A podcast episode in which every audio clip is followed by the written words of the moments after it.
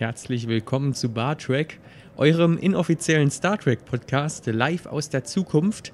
Ich bin Hannes und ich dachte mir, bevor wir jetzt voll ins Thema Folgenanalyse einsteigen, ja, warum nicht mal so einen kleinen Blick zurückwerfen auf die Entstehungsgeschichte von Star Trek?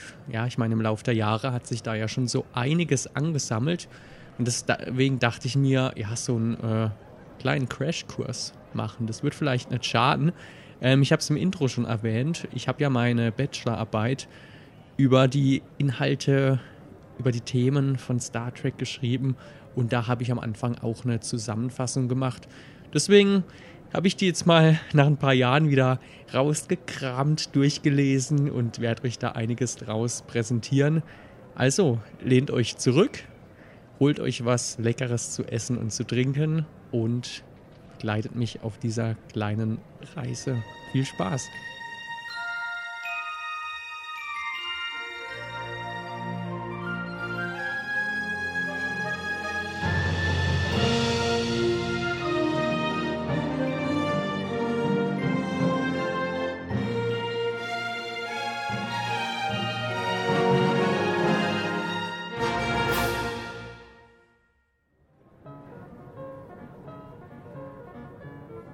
In der ersten Folge habe ich gesagt, dass Space the Final Frontier die ersten Worte von Star Trek sind. Ganz genau genommen stimmt es nicht. Die wirklich ersten Worte lauten nämlich Check the Circuit. Mit den Worten nämlich vom Vulkanier Spock begann 1964 eine der langlebigsten Serien und Filmreihen des Genres der Science Fiction, ja, Star Trek. Der Pilotfilm hieß The Cage und aus dem stammt das Zitat. Der wurde dabei geschrieben von Star Trek-Schöpfer Gene Roddenberry. Beim Testpublikum fiel der Film allerdings durch. Es galt als zu unattraktiv und zu teuer und nicht für den Durchschnittszuschauer geeignet. Besonders nicht für junge Frauen. Das war tatsächlich die Einschätzung. Diese Worte stammen nicht von mir. Ja, so startete Star Trek dann schließlich erst 1966 mit der Folge The Man Trap. Die in der Serie erzählten Geschichten sollten stets eine wissenschaftliche Grundlage haben, vermischt mit Fiktion. Ein wichtiger Bestandteil war dann zum Beispiel das Beamen, das der Crew der Serie die Teleportation zu anderen Raumschiffen und Planeten ermöglichte. Inhaltlich wurden in der ersten Serie die Interessen und Moralvorstellungen der 60er Jahre abgebildet. Auch das ein Zitat, nicht meine Worte. Eine Auseinandersetzung geschah dabei mit verschiedensten Themen, unter anderem aus den Bereichen Ethik, Philosophie und Religion. Der Inhalt konnte dabei durchaus als anspruchsvoll angesehen werden. Und wichtig war auch, dass jede Folge in sich abgeschlossen sein sollte, ja, großen Gegensatz zu den ganzen modernen Serien, bei denen es meistens eine große übergeordnete Geschichte gibt und die Folgen immer mehr ineinander verschwimmen. Eine Ausnahme sind da noch Sitcoms, wo ja meistens wirklich eine Folge in sich abgeschlossen ist und man die große Geschichte dahinter entweder nicht kennen muss oder es auch gar keine große Geschichte dahinter gibt. Ja, wenn wir zurückgehen in die 60er, da bot das Genre der Science Fiction auch noch die wichtige Möglichkeit, im Fernsehen kontroverse Themen durch die Verlagerung in die Zukunft und auf andere Planeten zu tarnen und dadurch trotzdem diese Themen in dem Medium Fernsehen behandeln zu können.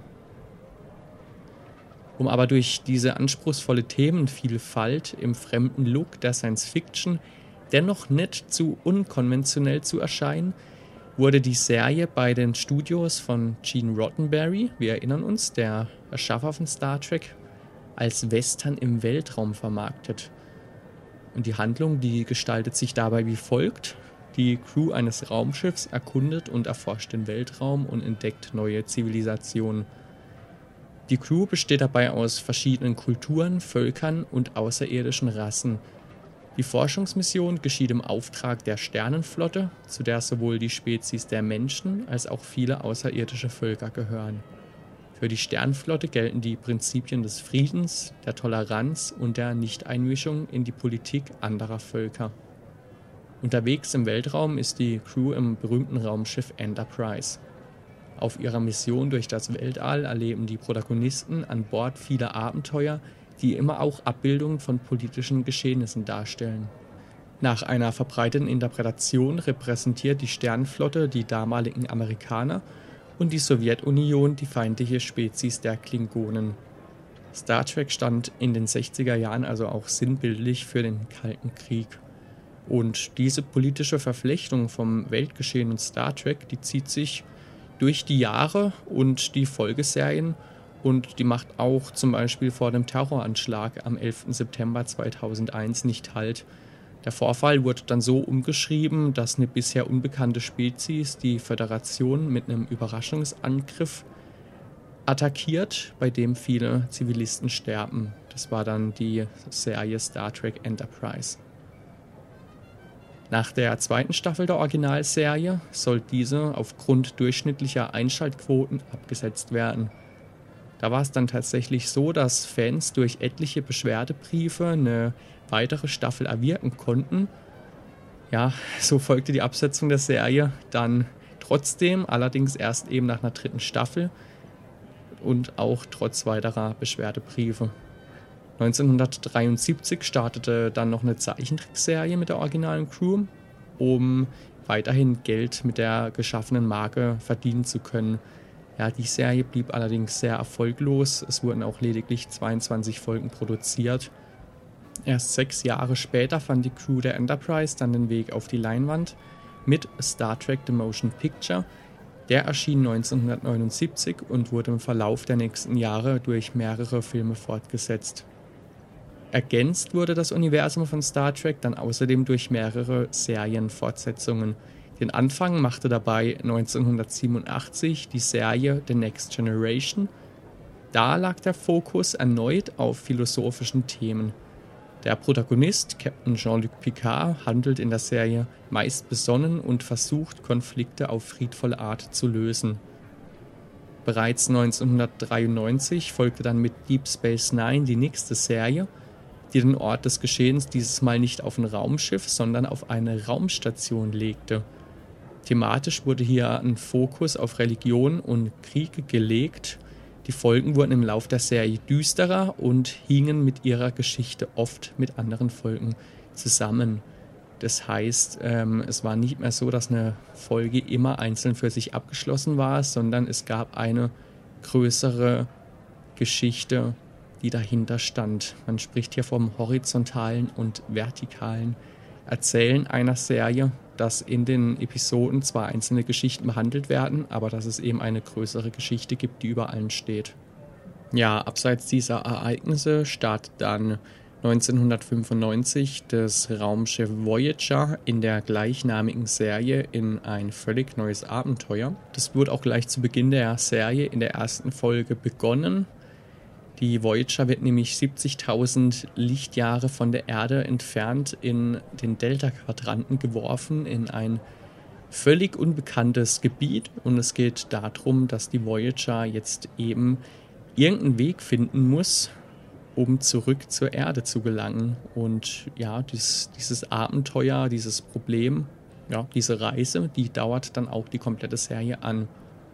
Ab 1994 wird die Crew der Next Generation dann auch auf der großen Leinwand in neue Abenteuer geworfen. Es bleibt nicht bei einem Film, es werden insgesamt vier Filme gedreht mit der Next Generation.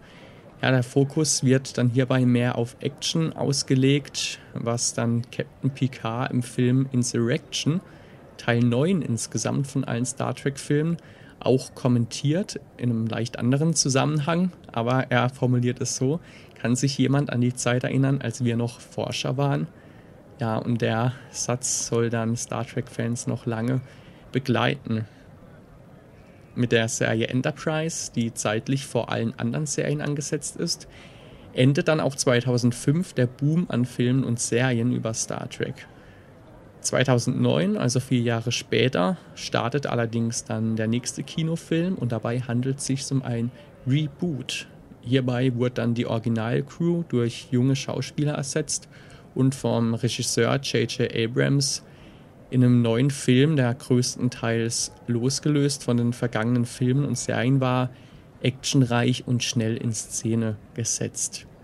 Bislang gab es dazu zwei Fortsetzungen, nämlich 2013 Into Darkness und 2016 Beyond. Ja, und durch die Möglichkeiten des Streamings startete dann 2017 eine neue Star Trek-Serie, nämlich Discovery.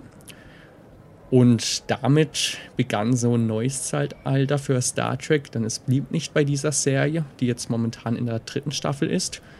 Es kam dann auch noch Star Trek Picard dazu, die The Next Generation fortführt und jetzt sogar wieder eine Zeichentrickserie, nämlich Star Trek Lower Decks, das ähm, sich dann gar nicht so mit den großen Abenteuern und Heldengeschichten herumschlägt, sondern den Fokus auf ähm, die Crew setzt. Also nicht die Crew, die oben auf der Brücke das Schiff kommandiert, sondern die Leute, die dafür zuständig sind, dass das Schiff auch am Laufen gehalten wird. Das war jetzt ein kurzer Abriss über die Entstehungsgeschichte von Star Trek. Man könnte stundenlang darüber reden. Man könnte auch stundenlang darüber reden, über diese ganze Geschichte, die da präsentiert wird. Das soll es jetzt als kurzer Abriss erstmal gewesen sein. Über die Star Trek-Geschichte an sich werden wir dann in den Episoden reden. Ich hoffe, ihr konntet was Neues lernen und wir hören uns dann in der nächsten Folge wieder. Bis dann!